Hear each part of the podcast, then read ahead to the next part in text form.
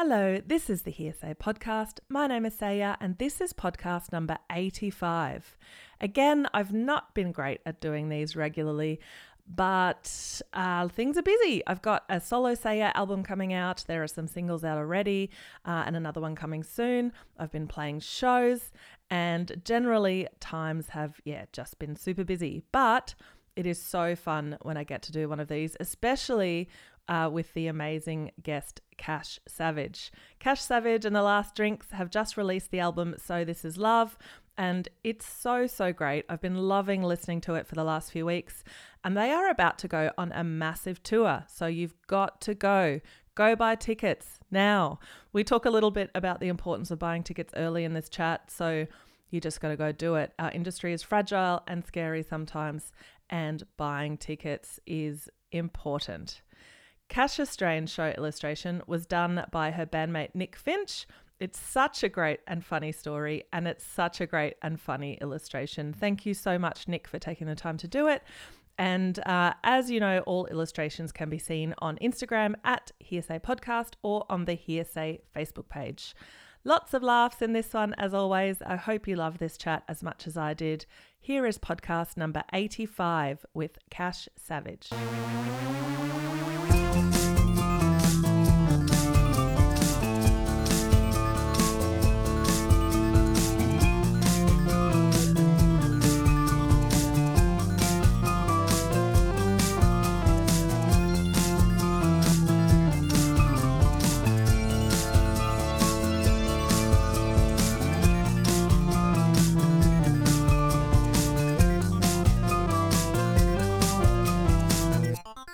Hey, thank you so much for doing my podcast. No worries. Thank you for having me on your podcast. This is a great start. We are talking a little bit like this. I always start every interview like this. This is a good start for me. We're going good places from here. I am really excited. You've just released your 5th album, So This Is Love, just released last week. How are you feeling about it? Actually, I feel heaps better now that it's out than I did before. Yeah. It's actually, this one's really stressful, and I think it's like you make something, and you're like, is this gonna resonate with anyone? Is this, is this? What have I made? What is this? How did this happen? I've been working on this for a long time. Did I put too many things on the album? Like, there's a lot of thoughts that go through my head. And then you put it out, and then actually we put it out, and then we got all these lovely reviews, and I actually cried because I just had no idea which way it was going to go, Like, it just like, we've put out a bunch of albums. People like our stuff, and they always say nice things. And so I was like, is this album going to get nice things about it, Yeah, it's so stressful. The last one was so political, so I'm like, do people just want to hear political things from me? Are they ready for a love album from Cash Savage? I know. Are they ready for this? So I think I was reading an interview with you where you were saying that the political album kind of came as a surprise. You didn't sit down to write a political album. Do you think the love album came as a surprise as well? Yeah, I think all my albums come as a surprise because I'd like to think I have some kind of control over what I write, but it turns out I don't. Nobody does, I don't think. I'm like, because I was like, this is a great time to write a political album. Like, all the politicians around the world are fucked, and and there's so much awful stuff going on. There's so many oppressed people, and the divide between rich and poor just keeps getting bigger and bigger. And there's so many things I could write about. And then I'm like, I'm going to write about. And then I'm like, cool, I'll write about something political. And then I'm like, song about heartbreak. Okay, cool. See how the next song goes. Heartbreak. I'm like, all right, okay. I see where this is going. So next, heartbreak. Damn it. Heartbreak. Yeah, it's just like, okay. Damn it. I really enjoy performing political songs. Yeah. Like, I really enjoy performing those songs. Some of those songs I get to perform at the crowd, rather than absolutely. With the crowd. Whereas you don't perform a love song at a crowd. You sort of perform it with the crowd. So it's a different vibe. Yeah. How are you feeling about, you're just about to start like a pretty massive tour. Are you worried about having to relive the heartbreak after heartbreak song when you perform them? No, I really like to just, give the songs away. So it's not something I really like. I really enjoy the process of giving the songs to the people and to anyone who wants to listen. So, and once they become everyone's, it's sort of the last part of the processing for me, for them to go, and the thoughts have been had, the thoughts have been painstakingly put into words and music, and now they're off doing their thing. So that's I've never heard someone talking about giving their songs to people. I think that's such a lovely notion of, it's almost like a gift, or like it's a shared thing. It's not your thing anymore. It isn't. It's that thing where, with this album, I've talked a little bit about what the songs are about, but that's a little bit because I find it really hard to talk about these topics, and I'm hoping, and I think that might be universal, and I'm hoping that me talking about it can help other people talk about it. There's a little part of me that's like, this is something that I can do, for everyone and myself. Especially myself. But previously I was a little bit reluctant to give away what the songs were about, because people will come up to me and have like these, they'd be like, oh, I love this particular song, you know, you must have been so sad when you wrote it. And I'd think, no, I actually was really happy. That song was written because I woke up in the morning with a huge hangover after a massive night, and I thought, I've got this really sick party to go to tonight, and I'm going to go to that, you know, like, and that's where the song came from. But people were like, oh, you must have been so sad when you wrote that. You're like, I was a bit sad about my hangover, but otherwise I was all right. Yeah, but I was actually really hopeful and looking forward to, if I think back at that time. To the next hangover. Time. Yeah. Yeah, then looking forward to the next hangover. Plus there's that whole thing where you can't get a hangover twice in a row. So, yeah, anyway. So I like to give them away. I think that sort of, it's in the eye of the beholder, you know. I love that, where as soon as you've let it go, or as soon as you say you've gifted it to someone, they can interpret that however they perceive it. You don't get to control what the people take from it. Like, all the things you can control the whole way through, so much of it. But in the end, when you put it out there, you have no control how people perceive it, or how it actually relates to them. I mean, people talk about universal topics, but there's an ambiguousness around those universal topics, and I think that's important, because people's experience with these universal topics are individual. So. Well, but I think that on this album you do have a lot of these really universal, even just like little sentences that, you know, the one that really stuck out for me was, I got a fantasy that I can be everything, what that means to me. And it, you know, I'm very well aware that that's probably not what it means for you, the writer. Mm-hmm. But for me, I feel like that pressure that you put on yourself to, or the pressure I put on myself to be everything for everyone all the time. Mm-hmm. And the mental load that comes with that is, that's the thing that like really hit me in the heart when I listened to that song. Well, you know what? You are correct. I mean, normally I would say that everyone is correct, but you are correct. I was thinking a lot about that.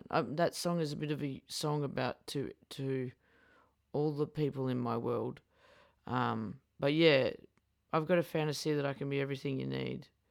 I mean, I love that you love that song because of that line, because that's probably all the songs go in and out of being my favourites, but that one in particular has a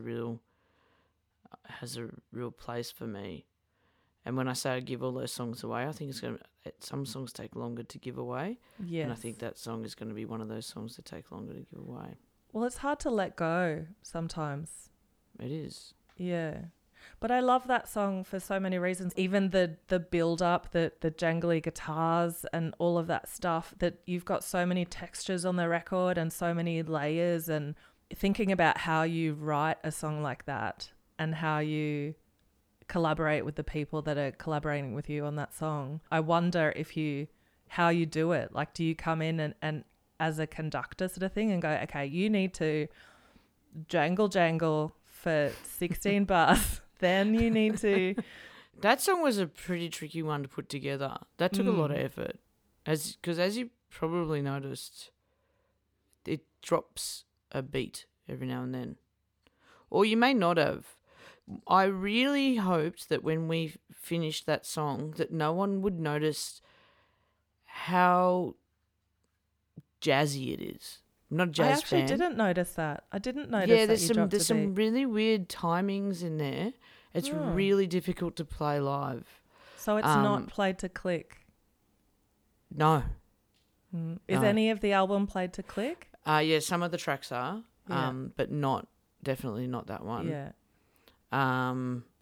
That one is, and that one's a very, that one, there was a lot of discussion between Joe, who plays guitar, Nick on bass, and Renee, because Joe's guitar comes in like a beat or half a beat before the drums and the bass come in each time those verses come round.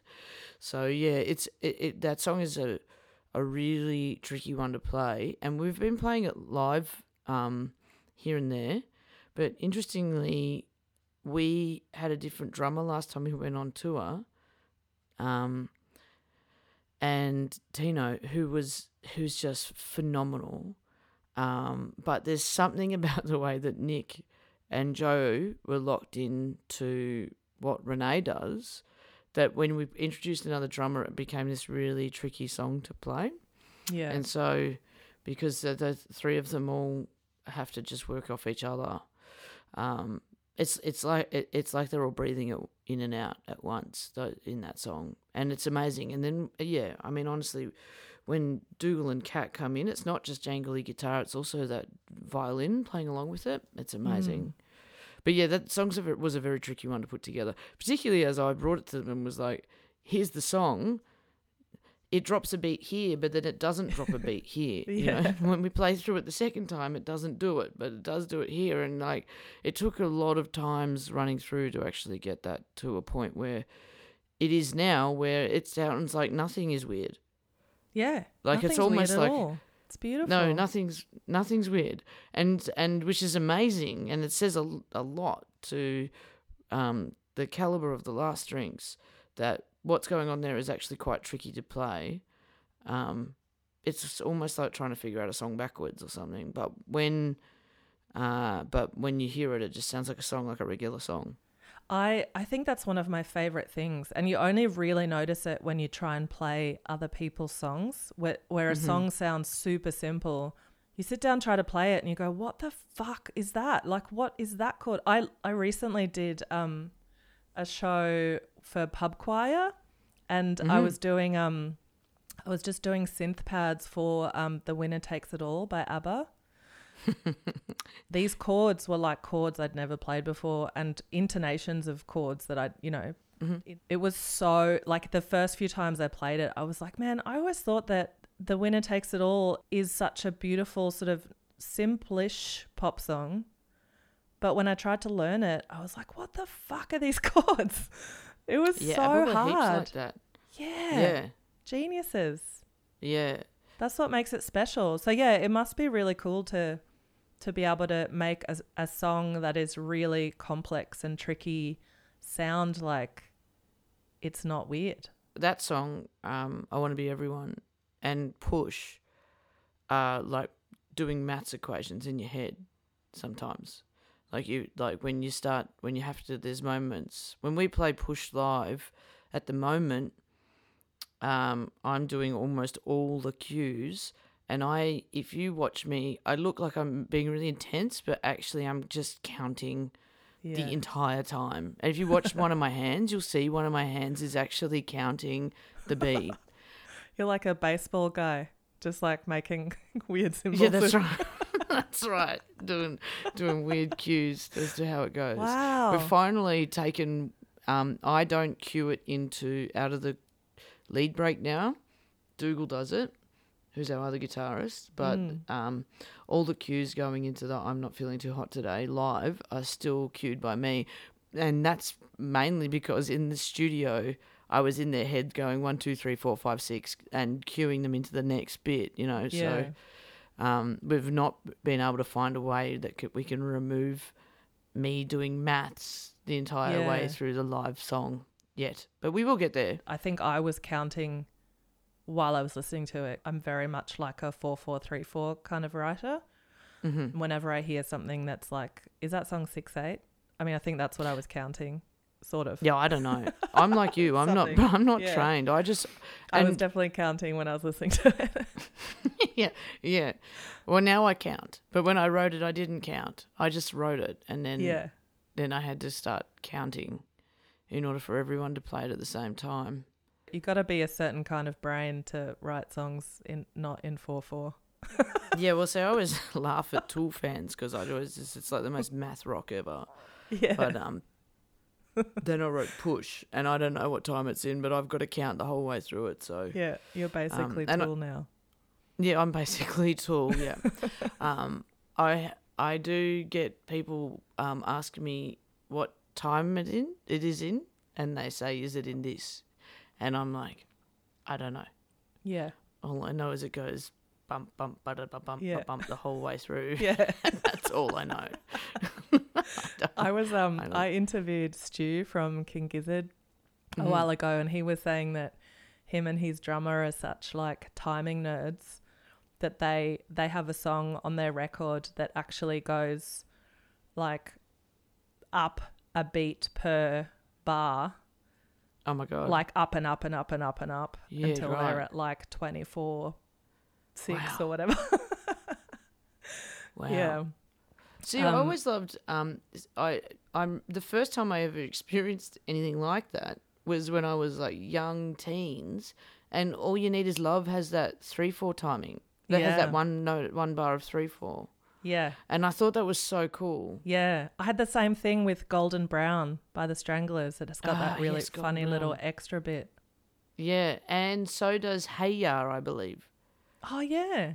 It's got that 1, 2, 3. It's got a 5. I think it's got a 5 count in it where that clap is. There's an extra beat. Yeah, that's right. So, yeah, I've always been a massive – like I think it's really clever. It's really difficult to – for me, if I tried to do that, it would be so awful. But really, if you like lock me away from my friends for 2 years and not let me play music with anyone else, then all of a sudden my timing becomes weird. So that's all that happened. Yeah, it's not anything to do with me being clever. It's just me being slowly chipping away at songs for so long. And you're clever.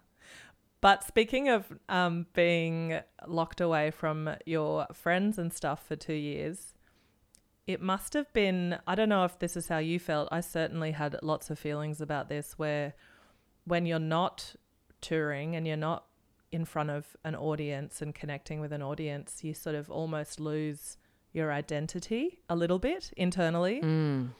Did you struggle with that kind of feeling? Oh, hugely. Yeah, hugely.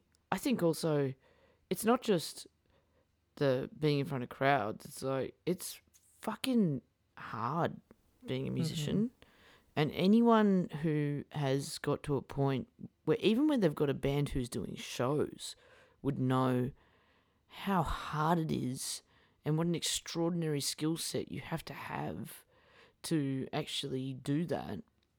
And then to get to a point where you're traveling around the world and you're releasing albums and you've got all these different record labels and all these people that are invested in your business, and, you know, like that's a lot of work, you know, and that's not just these moments where you're in front of the people. It's like hours of work behind the scenes, thousands of hours of work behind the scenes to get to that point. I mean, that's not even taking into account how long it takes to learn an instrument, you know, and so there's like all of that.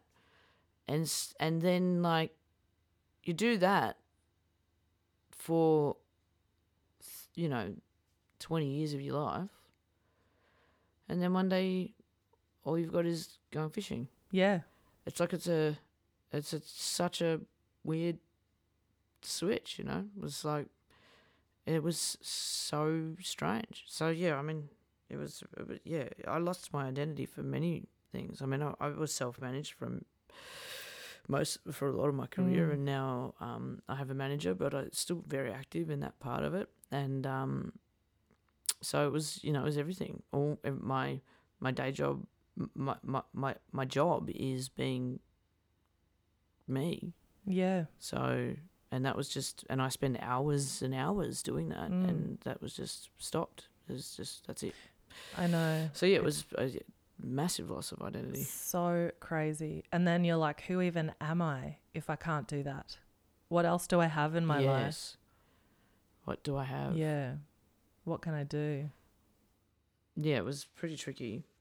And, you know, like I don't know if you've got a kid or not, but I don't. There's a loss of identity that comes with having a child as well, because I bet your world gets turned upside down, and then you've got I heard a really great analogy of it as having a child is like imagining your life is a plate, and you drop a plate, and you can put the plate back together as you know, you can put it all back together, but it'll always have those glue lines. It's never actually going to be what it was. It's always a plate that's been glued back together. And then so you choose which parts of your life you choose that you want to have post the kid, you know. But so yeah, it was, you know, there's and you know, I love being a parent, so I'm very happy to include being a parent as part of my identity.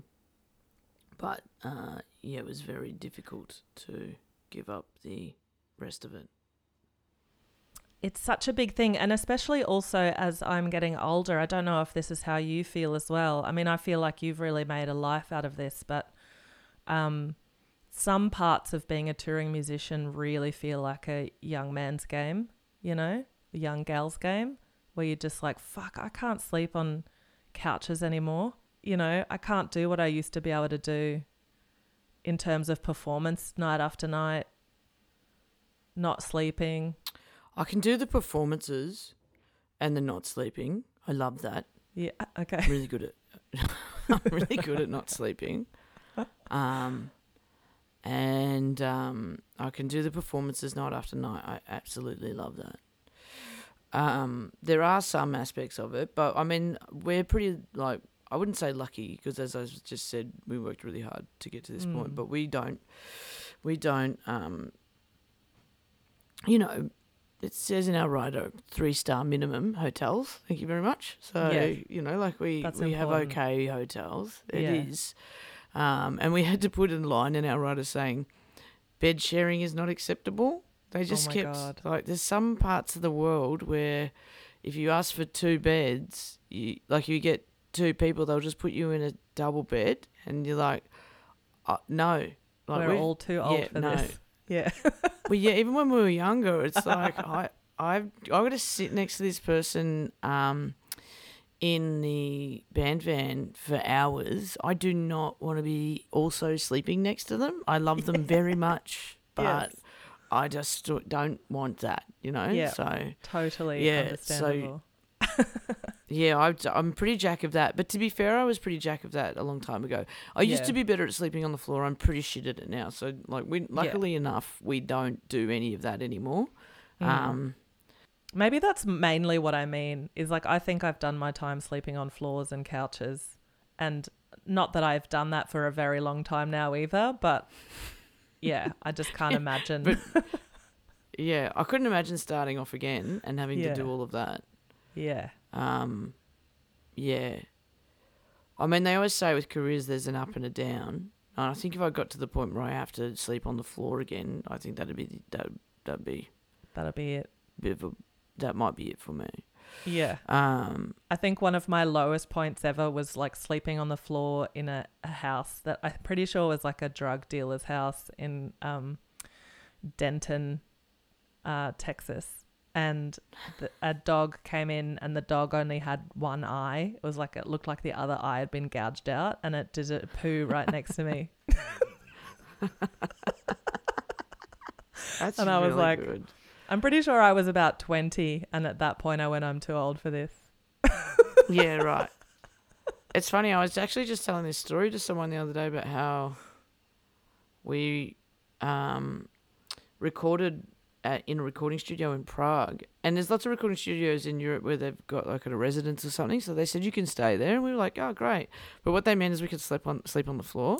Yeah. But it was this really funny thing where all around the walls were this, just sort of sitting up against the walls was this acoustic foam. And we're like, can we sleep on the foam? They were like, no, that's very expensive. You have to sleep on the floor.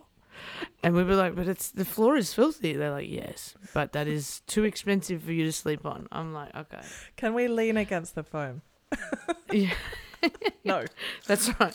No. There was one couch, but it was a two-person couch. So one person scored a two-person couch, but I'm not sure if that's a score. Anyway, yeah, that's terrible. Yeah. And the engineer just locked himself in. There was a couch in the control room, but yeah, but he locked himself in there so we couldn't steal anything or something because they didn't know us, which is fair. But yeah, he locked himself in there with all the microphones. It was quite an odd experience, but yeah, weird. The next night we just got a hotel. We're like, you should have just told us. We could have just got a hotel, but by now it's like 9-10 p.m. and it's too late. We'll just stay on the floor looking at the phone. Yeah. It looks so comfy. Yeah, it looks really good. You know, it's dense and it'd be comfortable. Yeah. I mean, acoustic foam looks a lot like those bed toppers, you know. So it was totally. Yeah, yeah. Super comfy, I reckon. Could have had a really good night's sleep. Yeah. Damn it. Yeah. I know that, like, now that, you know, you're back touring and doing a big tour and stuff, I've seen a lot of friends lately get quite worried around ticket sales and, you know, especially like going to smaller, like regional places. Do you worry about things like that? I've seen lots of friends say, like, if we don't sell another 100 tickets, we're going to have to cancel this show. And I think it's just the landscape at the moment being that people are still not wanting to buy tickets, or people are worried about getting sick, or, you know, people are still anxious around being around other people. Yeah, massively. Does that cross your mind, or are you feeling okay about it? No, hugely. I'm pretty concerned about it. I mean, there's definitely, honestly, we almost canned the show in Frio, and the tickets sort of started to pick up. Just the weekend, it's got till Monday, and it picked up. But yeah, I've seen a lot of people saying those things. Yeah. And yes, we're definitely really feeling it. And like, I always am. You know, I still get all the ticket updates for all our shows, just because I don't really like surprises, you know. And also I think it's one of those things where I'd rather know that it's not doing well and then be like, can we do things about this, rather than the venue going, you've only sold X amount of tickets for this weekend, what can we do? And it's like, it's too late then, you know, like. Yeah. So, yeah, there's definitely a couple of shows on this run that are a bit concerning for us. And it's a funny thing because it's like, I feel weird about talking about it because it feels like there's something that we're not supposed to talk about. I know. I feel the same way. But why? Why not? Yeah. Yeah. I know, because I've been seeing them, like, people talking about a little bit more on social media, and I think, like, immediately I feel weird about it. But then I think, no, this is so important. Like, people need to know that musicians' livelihoods are dependent on this in a real way, you know, that touring is absolutely is really the only way to make money at this point, really, unless you get sinks. And if people aren't coming to shows, then it's, you know, deeply affecting everyone. It's the end of the line. Like, yeah. Like, well, I never cared about how little money we make out of our records, because we sold so many tickets, you know, like. Yeah, that's right. The band as a business can continue to run because we sell tickets. And, like, you know, I've heard from a lot of people that it'll come good. I know there was a show just recently that I went to it happened on a Saturday night, and on the Tuesday they almost cancelled the show, and then on the Saturday night it was pretty much sold out. Yeah. And it's like, that's fine for that show, but are you going to be that show, or are you going to be a show that actually has no tickets sold? So it's pretty stressful. I mean, honestly, the one of our best performing ticketing shows is one of the regional Victorian shows. Amazing. But yeah, I think it's I don't know. I don't even know if it's COVID anymore. I think maybe people got out of the habit. I think also everybody knows that no one's buying tickets, so they don't. They know they don't have to buy tickets, and then like the we almost canned the show in Frio, and then we saw one of our mates' bands actually can the show, their show, same venue weekend before. And I feel like it, particularly in that market, it's a self-fulfilling prophecy, you know. Maybe people aren't buying tickets because people actually just aren't coming. Yeah. But if you don't buy tickets, that's so true. Yeah. Then people aren't going to come, you know. And like I did an interview with RTRFM, which is Perth, just in case anyone who's listening doesn't know that. But hi Perth. Hi Perth. And someone rang up, someone texted in and was like, I wish you were doing two shows in WA. And I actually laughed out loud when they read it out because I'm like, yeah, you know how bands do two shows? People buy tickets. That's how two shows happen. You can't just wish that people are going to do two shows. We wish we were doing two shows as well. Like that would be really nice. But the reality is we're struggling to fill one room. There's absolutely no way we're going to take on a second room. Like, yeah. And I think it's also that thing about like growing your audience in terms of, you know, playing a little bit bigger venue the next time you go back, and then the pressure of trying to fill that is really stressful, or it can be stressful. Yeah, it's the music industry's quite fragile and stressful at times, but I mean, it's so amazing that you get to do it, and it's so amazing that like people obviously are buying a lot of tickets to your shows, and I've heard, you know, loads of people are so excited about it. And in particular, like I think your live shows have a really quite amazing reputation, which must be a nice feeling that you know that you can perform. Like you're not going, oh, I don't know if this is going to be a good show. You kind of walk in going, you know, we're good at this. We can do it. Yeah, I don't really get nervous about whether or not they're good shows. That's amazing.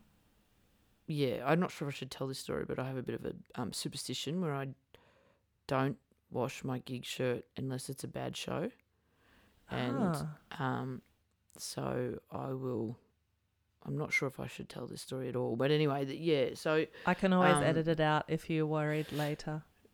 Well, it's just gross because we – it's so gross. Hey, I'm pretty sure the Ramones didn't shower for like 6 years, so I think you're fine. Yeah, and they're gross. Like – much less gross than that. But they're cool. Yeah, they're cool. I guess, yeah, if not showering is cool. But the I do shower. I shower a lot. I'm actually quite a clean person, and I will just put my shirt on and then take it off at the end of the gig. So it's only on for that moment. But, yeah, I mean, but I guess my point is that I guess for me there was only one show last year that I thought maybe I should clean my shirt, and in the end we discussed it in the band and I didn't. So, yeah. You know, I think as long as you have your band support, who are the people that are closest to you while you're on stage, then it can't be that gross. Right. I'm not a stinky guy. I'm just not a stinky guy. So, yeah. I'm not a stinky guy either. We're blessed. Yeah, so I can get away with it. I mean, probably because I shower a lot, you know, so that's, you know, it's just my shirt's filthy, but the rest of me is really clean. I believe you. I reckon when you see you guys perform, you can tell that it's your happy place. Yeah, it is I really enjoy it. There's not many things I'd rather be doing than that. I really enjoy performing, and all the last drinks are the same. I mean, people don't necessarily notice this, but the people who stand across the front of the last drinks are all front people from other bands. Oh, that's great. I'm actually standing up there with 4 other front people. So like that, they all enjoy the light, and they all enjoy performing. That's powerful. It is, and it makes for a really good show. And like it's fun for me because like, we're all also a little bit competitive, and I really enjoy watching other band members grab the attention of the crowd because you can see it from the stage. And then I enjoy trying to grab it back, you know, like it's a really fun game that we're all playing on stage for everyone. And on top of that, like for me, like these songs are so personal, and these guys in the band, they take them on like they're their own. And it's really, for me, it's really beautiful. Yeah, it's so lovely. When I started the band, I really wanted a band where I could just do whatever I wanted and the band would come with me, and that is absolutely what I have. Like, there's amazing. One of the songs, Pack Animals, where if I'm playing guitar on it, it's got a slightly different change in one of the parts, and if I'm singing it, I change the song in a different spot. And the other day we were playing it, and the rhythm section were like, you changed that, like you were playing guitar, but you didn't have the guitar. But like you would never know that they're just watching me, being like, at which point is Cash going to drop into the next bit of this song? They all just look like they're having a really good time, because they are having a really good time, but they're also very much watching me. That's cool, and I feel like with such a big band behind you, you know, that the power of the band behind these songs, where you're singing your heart out, must be really comforting. Yeah. I mean, I feel like the support of the humans is probably more important, you know, like maybe they're both so intertwined it's hard for me to pull apart. But even if there's just a couple of us playing in different parts, there's a camaraderie that runs in every band. The Last Drinks have been together for over 10 years now. And getting on like 14, I think we've been playing together. And four of the members, there's seven members, but four of the members, including myself, have been there since... Well, three of the members have been there since the second show. And then... Three of the members have been there since the first show. Nick, Joe and I were the first show, and then we added Renee in for the second show. So four of us have been there since the second show. And then the Kat joined very early on, and she's been such a big part of the band. It feels like she was there for forever. Mm. And, you know, like they're like a family to me, and we all know each other, and we all know each other so intimately that you can be, you know, like a family, like you can be... love someone and be shitted by them, and also just have the most wonderful night with them, and then also have, you know, like it's just there's an understanding there. But we also all know each other's stories really well now. So and you know, not to like that doesn't just because of that time doesn't mean we also don't have those same connections with the rest of the members. There's a real camaraderie or family that happens in The Last Drinks, and I think that comes out on stage. I think that's a big part of it, is that the humans of The Last Drinks all really love and respect each other, and so that's so nice. Yeah, it's because really imagine being in a band with cunts, you just have the worst time. I'd be the worst. I remember hearing a band that said, I don't know how you tour, our whole band is silent and hates each other by the time they get to Albury, and I just thought. Get out of that band. Get the fuck out of that band. Like, I'm like, what are you talking about? By the time we get to Albury, we are up to the most, like back in those days, we're up to the most ridiculous shenanigans just in the car with ourselves. Like, yeah, like just, yeah. I know. Yeah.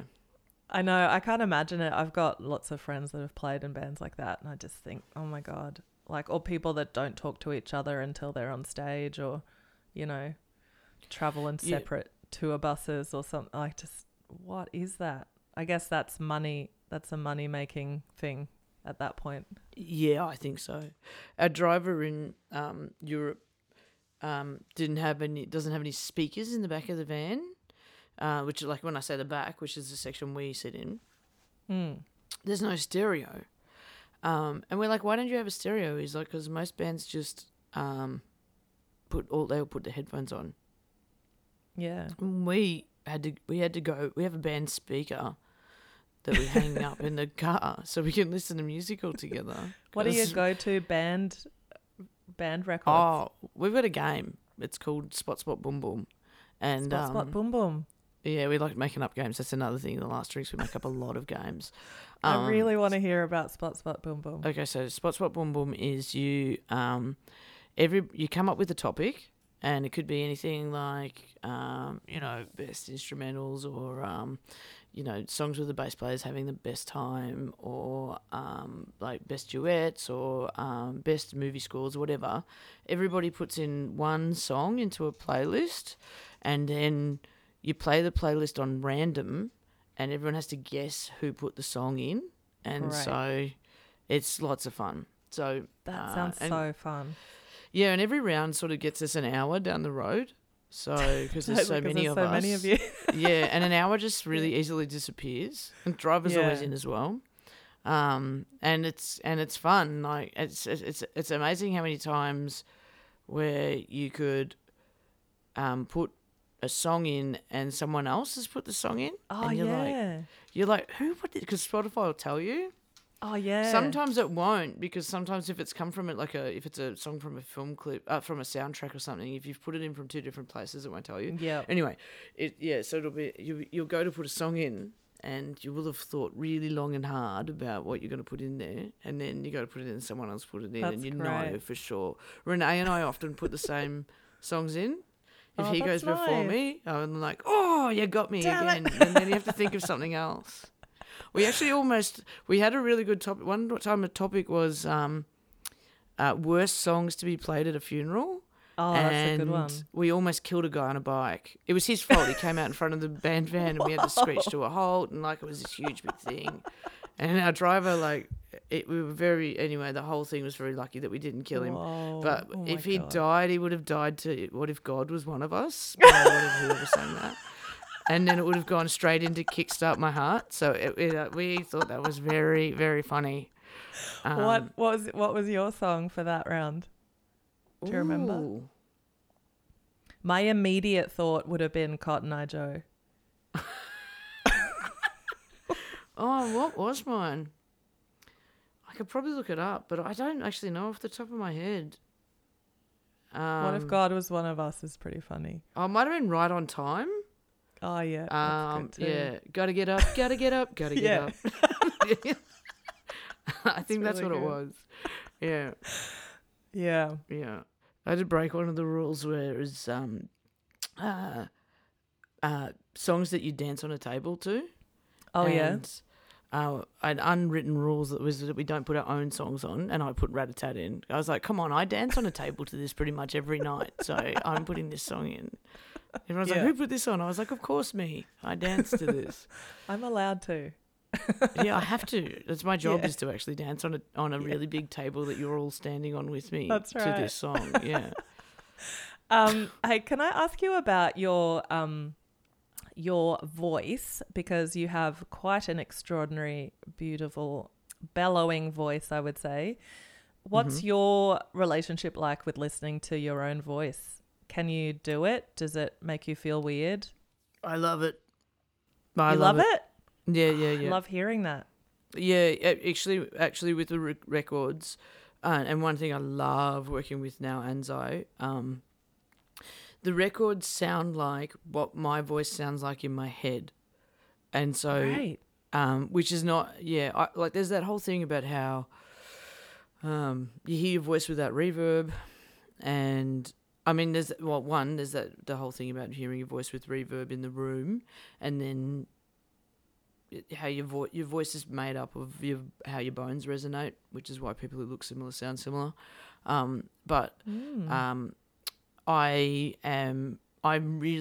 Voices really fascinate me. I really enjoy the sound of my own voice. I like hearing it. And I really like playing with it. I have quite a decent range. If I choose, I can sing quite high, and I can sing quite low. I spent a lot of time in my early 20s trying to sing quite low, and I now can.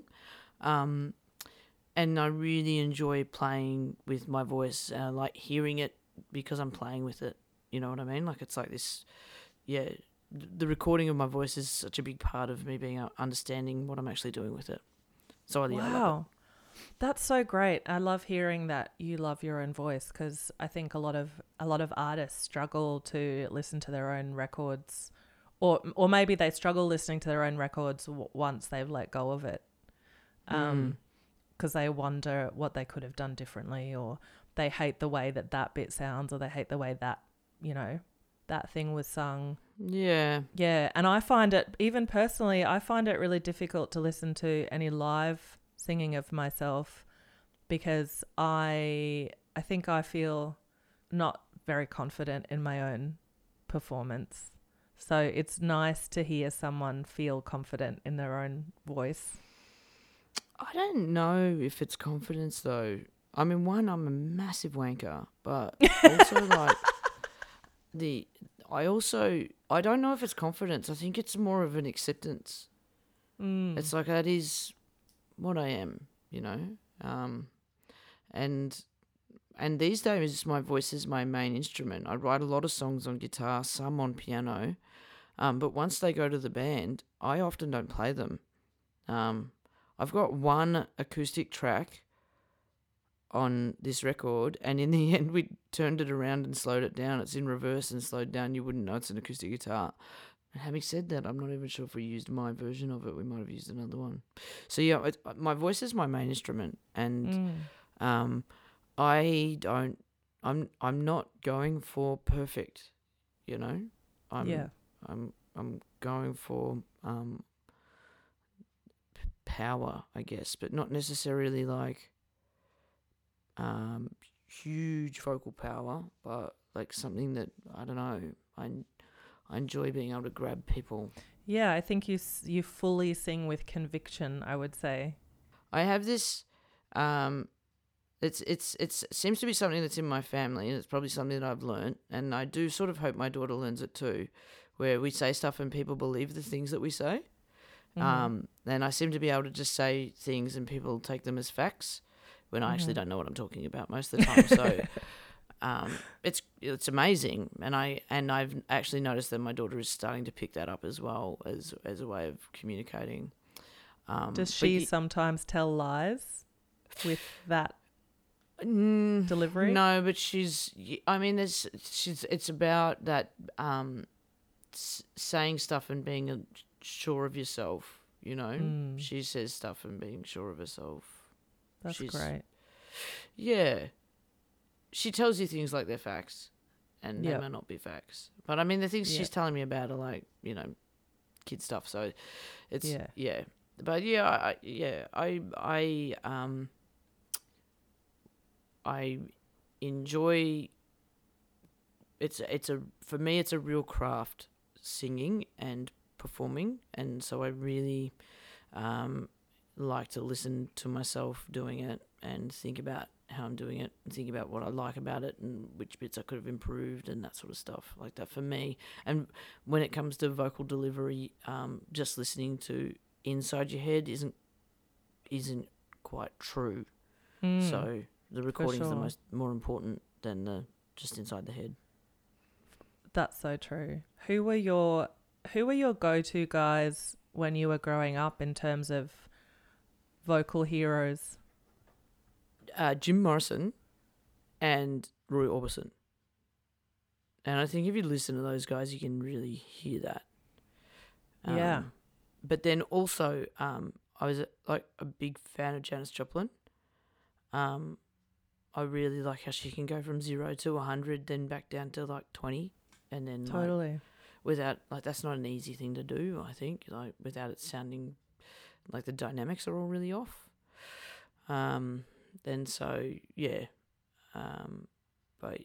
Massive Jim Morrison fan.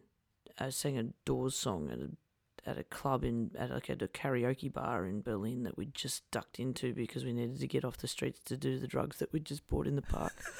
And so I was like, well, I'll quickly just jump in and do this Jim Morrison song. And everyone was I really nailed it. And and everyone was like, you cannot leave. And I was like, I have to go. This is not what my evening is supposed to look like. But it was a real moment of validation. It was a real moment. I was like, all these years I've been singing along with Jim Morrison, and this is my moment to get up and fucking do it. I did. And it was great, but yeah. Yeah. I'm going to ask you my last question, which is the question that I ask everyone. Can you tell me the strangest thing that's happened to you because you're a musician? Well, I actually threw it to the band and was like, here's some things, and they threw some answers that were not particularly airable. But and then I said, we've got this great story. This isn't my story, but like we were driving around and we saw this huge – we were driving to a show – actually, the show that I'm about to tell you about, and there was a huge pile of potatoes, and we were like, we have to get a photo next to this giant pile of potatoes, and then we did, and then we noticed that they were Swedes, and we were like, it's not even potatoes, it's Swedes, and then everybody got in the band van again. Like the next time we went past a pile of potatoes, we got this photo, Swedes, and then everyone went to sleep and Joe stayed awake and he got this photo of this incredible palace that we just drove past and nobody got a photo in front of. But we do have this incredibly dorky photo of us all standing in front of this pile of Swedes. Anyway, that is actually a pretty good story. Maybe I should leave that. That is really good. Yeah. I love Someone's going to illustrate that though. But yeah, no, I want to tell this story just mainly because I want to see someone illustrate it. Yeah. So we played this show in Amiens in France, and there's canals. I don't know if there's canals, but there's definitely one canal, and it's this beautiful, looks like a painting of a French city. And we played at a place that's called the Moon of Pirates, but in French. Mm-hmm. And it's this awesome venue that's quite narrow and but has a huge rise on it, so the people at the top are standing way higher than the top of the stage, but it's quite narrow. And it was this excellent night. The venue was must have been sold out, if not, it was very close. It was packed, and we had a really fun time playing the show. But in the canal was this wooden man. Wearing a T-shirt, and we were like, what's with the guy in the canal wearing the T-shirt? Yeah. And they were like, there's universities or like different sporting clubs swim out there and put their T-shirt on the guy. It's like, you know, and then there's this thing where how long your T-shirt's going to be out there for. Sure. And we asked if we could put our T-shirt out there. Like we were like, would anyone be offended, you know, if we did that? We don't want to piss anyone, you know, whatever the local customs are, we don't want to piss anyone off. And they were like, of course you can do it, but it's illegal to get in the canal. Yeah. Were you thinking about your gig, your stinky gig T-shirt? No, I kept that because it was a very good show. Well, you're not listening. That was a very good show. So no, it has to go for the next gig. That stayed. And so two of our band members, Rashan and Kat, volunteered to put our band T-shirt on this canal man. And so the show all wrapped up, and it was in this, so next to the canal was this little, where the venue was this little street that can only really be accessed if you need to be there. So you have these bollards that come up and down. So our driver goes and gets the van.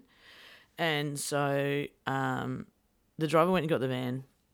And then we're like, let's do this. But they told us that there was often glass at the bottom of the canal. Like, it was amazing. You could see fish and swimming around and stuff during the day. So we gaffer taped their thongs to their feet.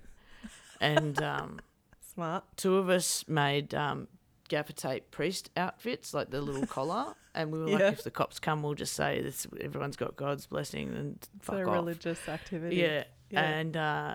So, and then also us two, it was me and Ed, were singing the worst version of Moon River that you've ever heard, which we like to sing together. And it's got its own lyrics, but they're all really, it's very much like someone who doesn't know how to sing Moon River, but we sing it together. And so we were singing Moon River, and Rashan and Kat get into the water and they swim out and climb up onto this guy who turns out is a little bit bigger than he looks from a distance, and put one of our T-shirts onto him. And while they're out there, we, who are not being discreet at all while committing crimes, it turns out, we saw these sirens, like lights go off. No.